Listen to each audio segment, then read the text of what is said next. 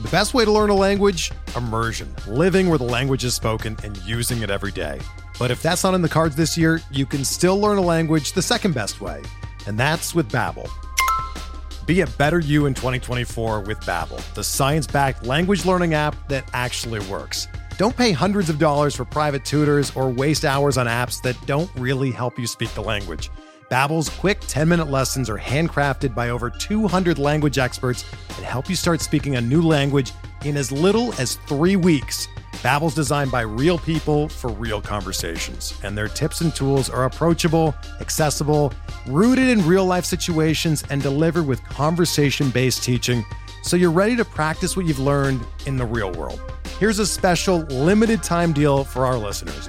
Right now, get up to 60% off your Babbel subscription at babbel.com slash bluewire. That's 60% off at babbel.com slash bluewire, spelled B-A-B-B-E-L dot com slash bluewire. Rules and restrictions apply. For it's one, two, three strikes, you're out at the old ball game.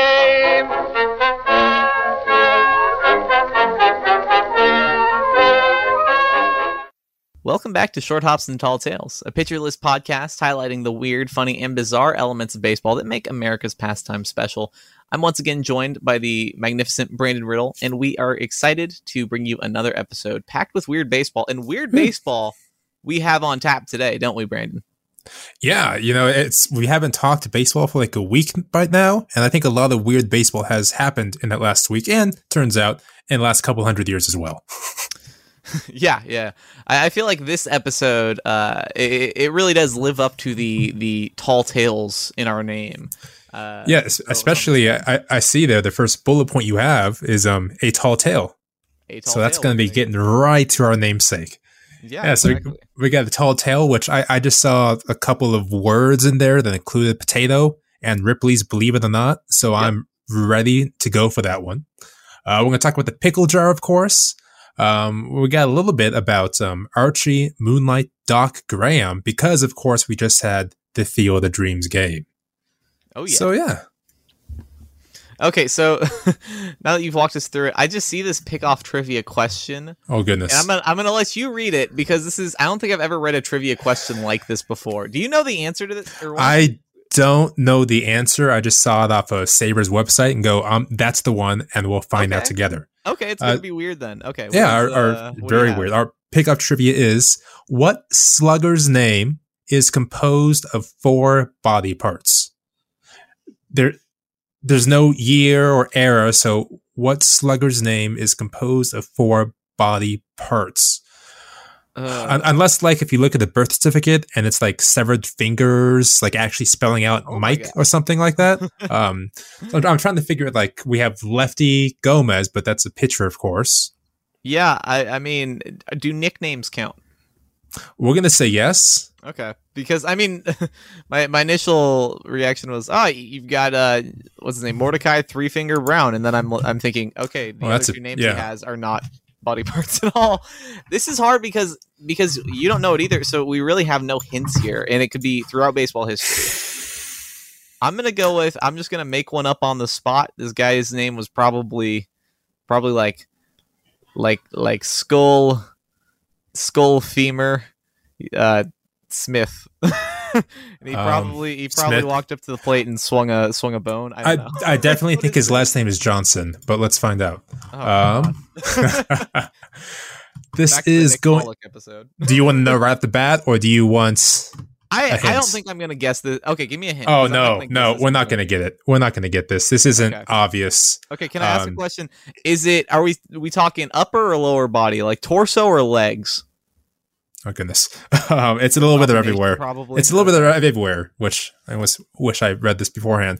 Uh, so it's not actually like his name's not elbow, arm, and Okay, toe. Yeah, yeah. Um, it's phonetic. So like Okay. Tony, toe. oh, knee. Okay. Because my next, my next, my next guess was going to be uh, circulatory system uh, Carter. from- Right? from There you go. Perfect. 1920s, right? Great nickname. Um, No, it was guess this. What- what is Tony Armas.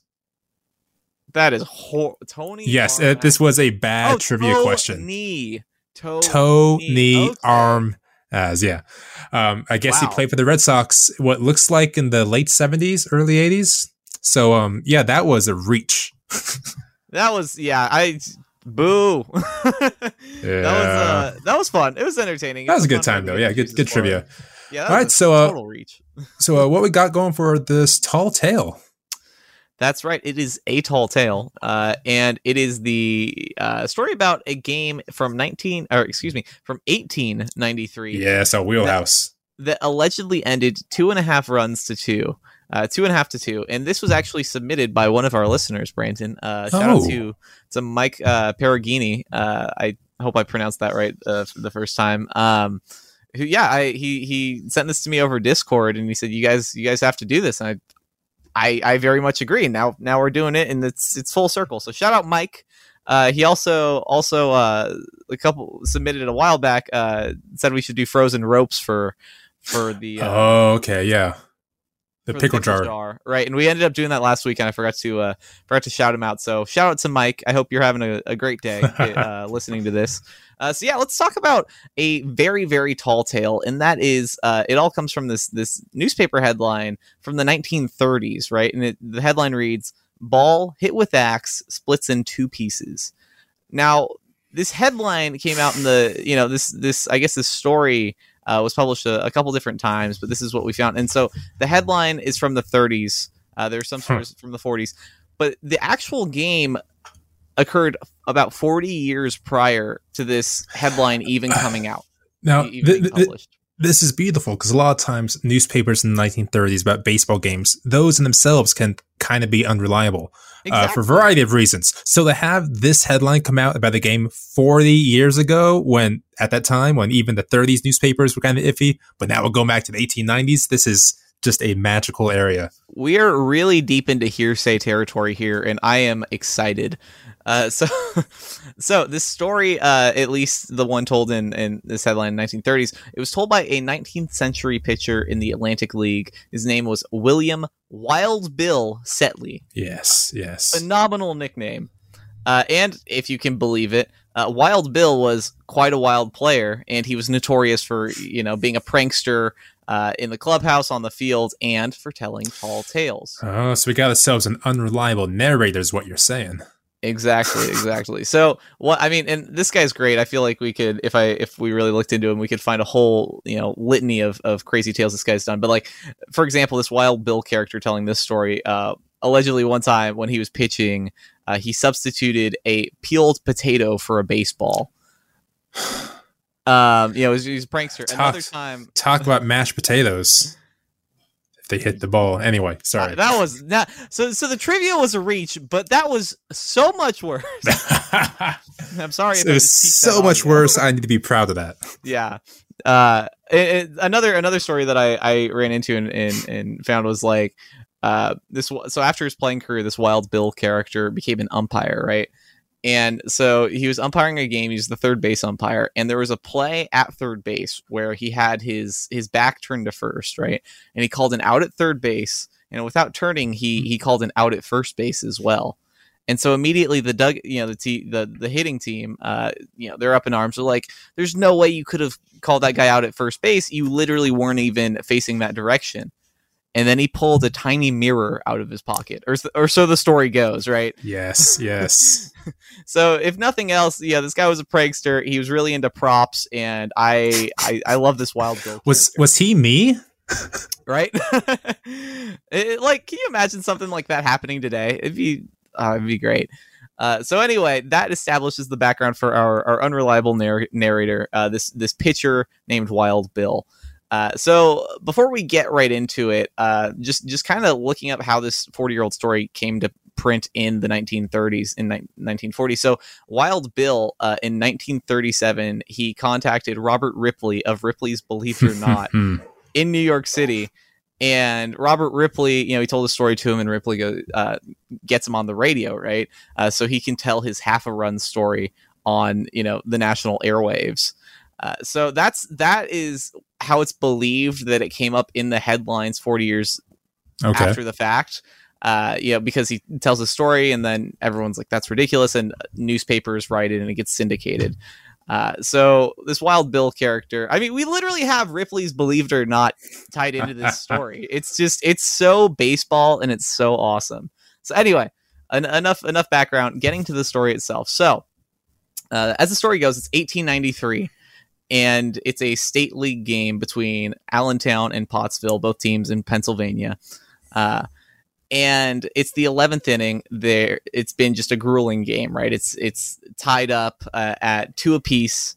Uh, and the allentown pitcher comes up. His name's mike kilroy. He comes up with two on and or excuse me two out and one on uh, and he breaks his bat fouling off the very first pitch that he sees and so it's an 11 it's an extra inning game it's been 11 innings and there have been a lot of broken bats that day. So many, it, it, it's it's very convenient. So many broken bats that the one that Mike Kilroy broke in his his first swing off the foul ball was the last bat left at the field, or so the story goes. So clearly they don't have the equipment to finish the game. So Pottsville, the pitching team, they wanted to they wanted to call it. Uh, but you know, Mike Kilroy, he's like, no, you know, we're gonna I deserve my chance. I deserve my my hacks. We're gonna we're gonna figure it out. Here, here. So so Mike Kilroy walks over to the wood pile. This is also great. Walks over to the wood pile that powers the clubhouse furnace, which is just a hilarious. I you know it's 1893. It's just a great. It's a funny mental picture for me. I. Somewhere, right? Some somewhere there is Ron Swanson nodding his head, saying, "That boy."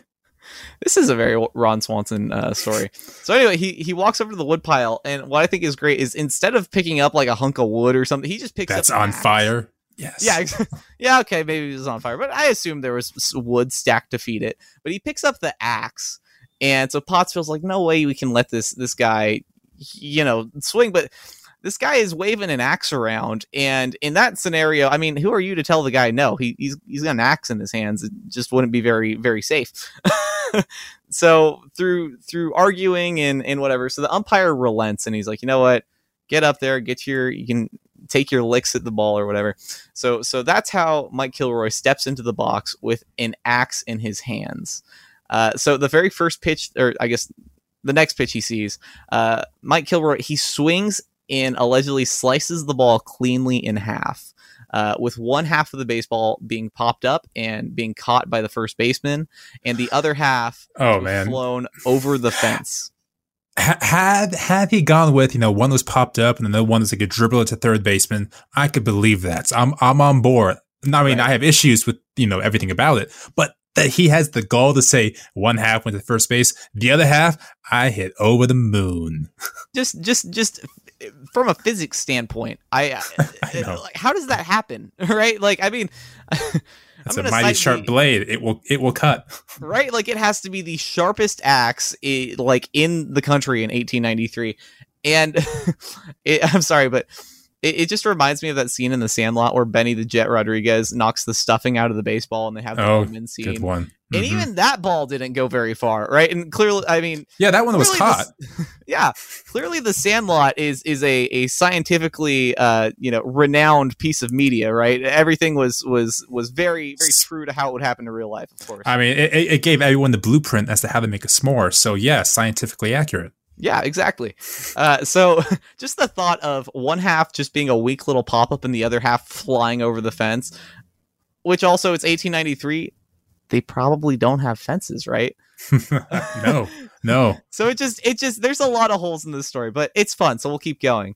Um, so Kilroy starts running around the bases, while at the same time the team on defense, Pottsville, they're celebrating because they got the the last out of the inning at at uh, at first base. But Kilroy, when he he he rounds third and heads home, he steps on home and he starts arguing with the umpire that since one half of the ball went out, he deserved half a run. Logic seems pretty sound to me. Yeah, I guess. totally. Sure. And this is already after he argues to to swing an axe in the batter's box in the first place. So he's really pushing his luck here. And also, I'm not sure if I mentioned it before, but this is the pitcher. This is the Allentown pitcher that hit this. You know, obviously back in those days, pitchers actually practice swinging. Not everyone was Ohtani, so I get it. Yeah, yeah, but this is like, I mean, it's it's not like it's like the slugging center fielder. It's it's the guy who's who's throwing like you know, right. Uh, so he he's arguing with the umpire, and I don't know if this guy is just super annoying or what, but the umpire actually relents again, and he and and and gives them half a run. He gives the the team half a run, so the That's game ends up ends up ending uh two and a half to two. And i don't know if that's because the umpire is thinking like you know it's the 11th inning. I've got a barbecue to get to later. Uh like i'm just i want to go home. Uh but yeah so that's how the game allegedly ended two and a half to two.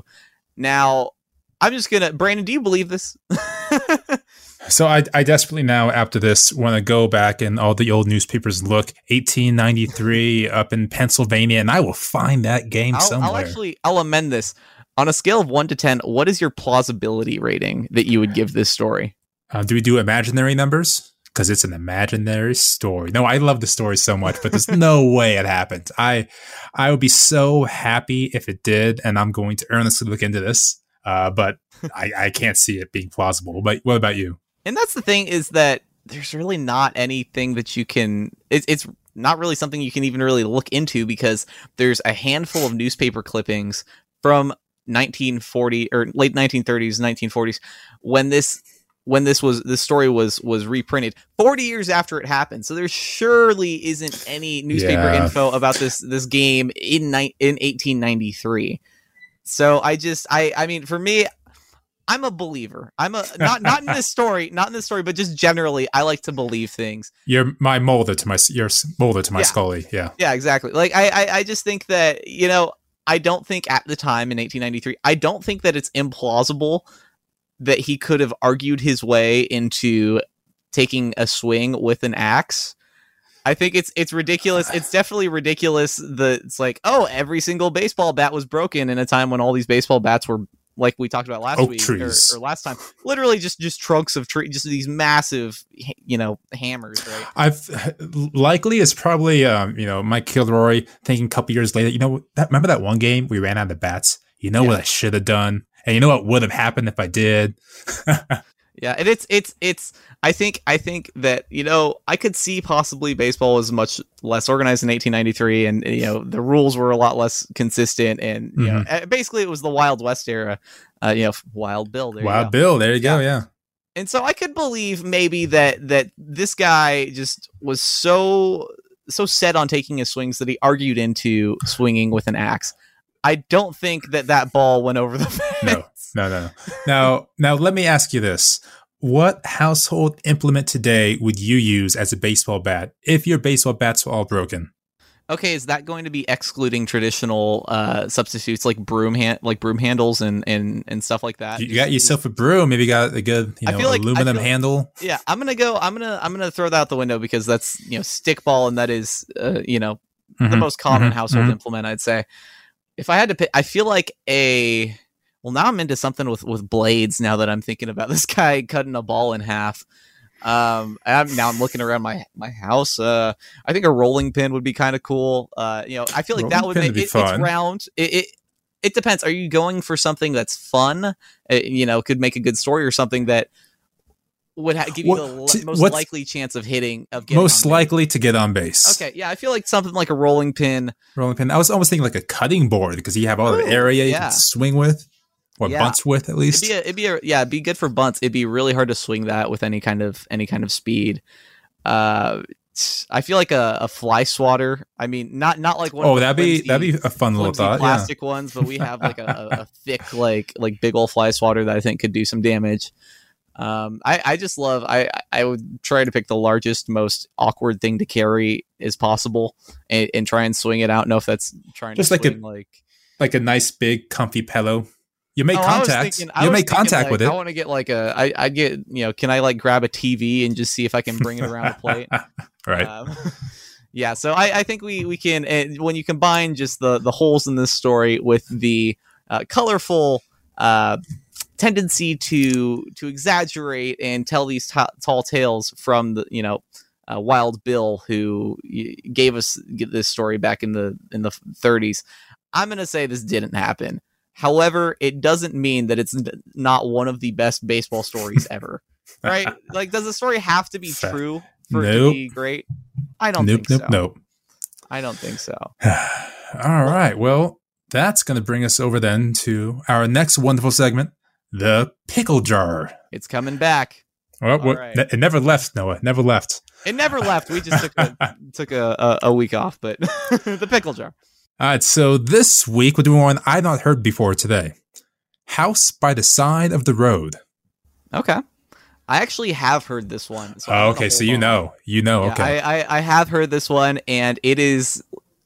It's probably now that I think about it, one of the one of my favorite baseball expressions really? because it's it's definitely one of the rare ones, but just for how visual it is and how, uh, you know, it, it just makes sense. It just makes sense. So I'm gonna let you go first, Brandon. What do you think a house by the Okay. side of the road is?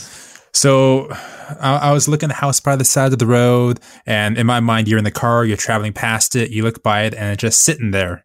Okay. Okay. Um, so maybe it's like a player not hustling on the base. He's like a sack of potatoes just laying there. That's that's my first thought. Uh, but of course, as I say, um, you're driving by a house. You look at it as it goes by. Oh, maybe it's something to do with uh, watching the pitch go by you. There you go, and that's I'll, I'll I assume that's I'll, I'll give what I think it is. I think it's it's watching a pitch go by, you know, taking strike three because you're sitting there like a house by the side of the road. So Brandon, is that is that what it it ended up being? Yeah, it's like a batter who strikes out looking. Exactly. Yeah. There you go. It's, Uh, do you it's know it's- so, it's so descriptive, which is great, Mhm. right? And it descriptive, of course, because it came from two people. Um, the person who popularized it in baseball was the legendary Detroit Tigers uh, radio broadcaster Ernie Harwell, and he got that phrase from the poet Sam Walter Foss in the late 1800s. Ah, Yeah, so I really scholarship love, here, and I, I love how how baseball intersects with poetry. That's cool. yeah, just like our next guy. yeah, there we go. Yeah, so uh, he, he got that from a, a poet, and he just constantly said it. And guy strikes out looking. He, he stood there like the house by the side of the road and watched the ball go by. Cool. The best the best baseball expressions are the ones that without context make absolutely no sense. Catbird But seat. yeah, exactly. But when you when you know you, you find out what it means, it's it's it's just so obvious. Yeah, or maybe obvious isn't the right word, but like it just fits. It makes sense, and you wonder why you didn't think you know uh, figure it out before. In right? a sport that often makes no sense, sometimes you can have nonsense, nonsensical terms make sense. That Yeah. doesn't make any sense. I don't know what that sentence was, but Nope. yeah, all I'm right. going with it though. Well, house by the side of the road. Let's talk about a barn by the side of the road, or or Ooh. perhaps a barn by the side of a baseball field. Uh, so, for those of you that haven't been following baseball over the last week or so, Major League Baseball, uh, we just recently had the first Field of Dreams. Ex- uh, it was not an exhibition. Uh, the first Field of Dreams game where the Chicago White Sox, the team, the original team featured in uh, the bo- first the the book Shoeless Joe and then the movie adaptation Field of Dreams. Uh, the Chicago White Sox took on another obviously historical team in the New York Yankees, and they played it on a cornfield in Iowa Ugh. just Uh. like the, the book, just like the movie, uh, and it was it was really cool. Uh, the the fence they did have a fence, but it it just beyond that it was corn, like just just stalks of corn. Uh, very small event. Uh, as a result, incredibly expensive. I think I saw the median ticket was something around three grand. Ooh. And there was like a lottery system you had to get picked from, and then you could spend all your money to get it. Yeah, but uh, it was an amazing game. Obviously, capped off by Tim Anderson uh, hitting Mhm. a walk off home run Ugh. deep into the corn. Uh, Can't say did- baseball isn't romantic. Yeah, Brandon, did you did you watch it live? What were uh, what were your I was I was sadly unable to watch it live, but you can bet I watched as many clips as I could because I just love baseball and professional, specifically professional baseball in you know unobvious locations or locations that should be played more in, like a typical sandlot, for example, or in the field of corn. It was just everything I wanted in the game of baseball. It felt like a like in a video game, like a video game version of Yeah. baseball. Like when you can pick like those those those play the to play in places that don't exist, like you hit on the moon or or have a home run derby on the moon or whatever. That's what it kind of felt like, and it it it was so cool to see a baseball game played somewhere that was so cozy and Yeah. so unique. and I know they want to keep it going because obviously they built a stadium there, um, and a lot of money. obviously over a, yeah, a lot of money over a long duration of time, it'll kind of lose its splendor or its magic. But Right. I don't. It's just such a cool, unique place. I don't know if it will if you play it once a year. It's like the Hall of Fame game that they've stopped doing since. Like I, I would love to see a game out there in Cooperstown. Yeah, and I think I I understand why they're they're like, oh, let's keep this going because I think it had something like 16 million people or Oh, yeah. watching it, something something ridiculous, and so I understand they're like, oh, let's let's do it again, let's do it again, and and you know get people back into. the I just wish they would instead of playing Field of Dreams over and over again, play different places. You know, uh, you mentioned the Sandlot earlier. Literally play on a Sandlot somewhere, you Or know, the Sandlot. emphasize- or the Sandlot. It probably doesn't exist. It does, as a matter of fact, a couple miles from me. Yeah. Really? Oh Uh-huh. wow, I, that's incredible. Where was it? Really? I thought where was it filmed? Salt Lake City. Wow, I told I thought that was I I bought that Yep. that was Los I Angeles. I didn't know that either.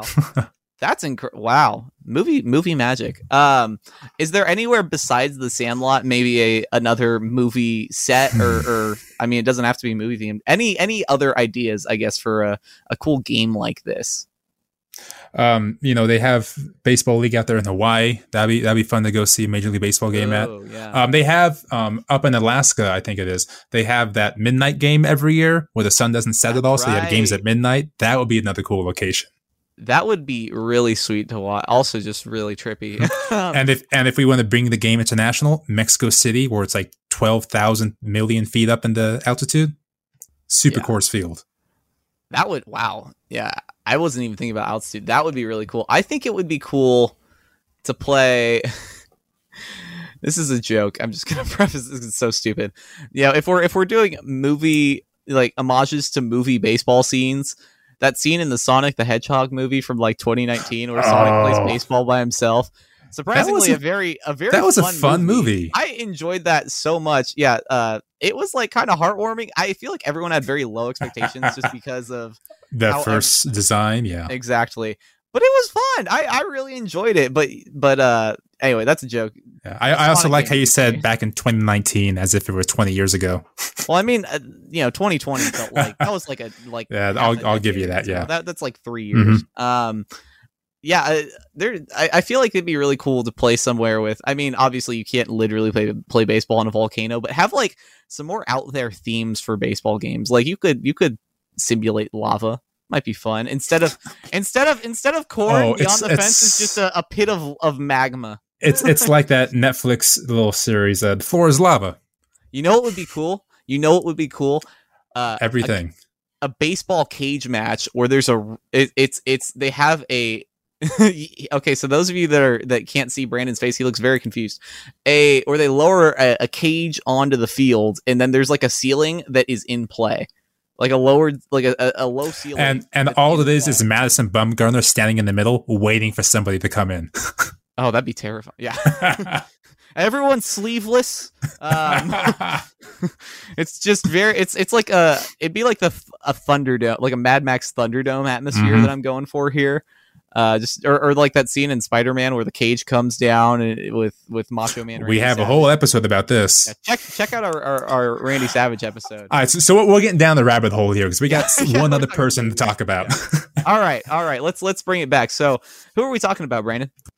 All right, so because we just had that Field the Dream game in the the cornfield, um, we're going to talk about Archie Doc Moonlight Graham, as made famous in the book Shoeless Joe and, of course, in the movie Field of Dreams. Uh, now, in that movie, I've actually never read the book, so I can't speak too much of that. ah but but in the movie, um, you know, he, he's this mythical figure who only had one plate appearance in Major League Baseball, and that was it. No more, no less, just one, and gone like moonlights. Apparently, uh, I, I guess that's not what happened at all. Ah, yeah. Uh, so he, yeah, he did make his major league debut in a single game in 1905. Um, he took the field in the eighth inning of a blowout. Um, and then in the bottom bottom of the eighth, uh, with his team up by like 10 runs, he was left on deck when the guy in front of him was struck out. And he took the Ah. field again in the ninth inning. Uh, from what I could tell from the box scores, uh, maybe a ball was hit to him, but probably not. Uh, he certainly didn't make any outs in the field. Uh, but still, he got to the majors for two innings, basically, without ever having an at bat. Wow. And then he was sent back to the minor leagues. That's that's that's brutal, and it kind of reminds me of. I mean, how, there's he's not the only person to have played Oh, no. half an inning of defense and not gotten to hit. Obviously, you know, it's happened a lot. But it, it the person that jumps to mind right now is the oh I forgot his name. I'm sure I've mentioned him on here before, but the player for the Cubs. He debuted with the Cubs like in the You did. 2000s. Yeah, I You think mentioned this before. Forget hit- his he got name. He got hit in the head with his in the first pitch he ever saw. Got concussed and never never got, or he actually did later get get back in Right. a, a crowd kind of sourced initiative to give him that last at bat, you know, for closure. Mm-hmm. But you know, it's just that's that's brutal. Uh, that Yeah. you you could you know work so hard for for that dream, and then it's so close, and then the guy in front of you. Yeah. And e- even to get to that point in Major League Baseball to, you know, make an appearance, you still had to be good at baseball. And Exactly. Moonlight Graham was good at baseball. even in turns out. 1905. 1905. In fact, he was a fast, fast player. Uh, because in, in that year, a newspaper wrote about him that he is known as Moonlight. So not because he only made a single appearance, but because he is uh. supposed to be as fast as a flash. Whew, Moonlight.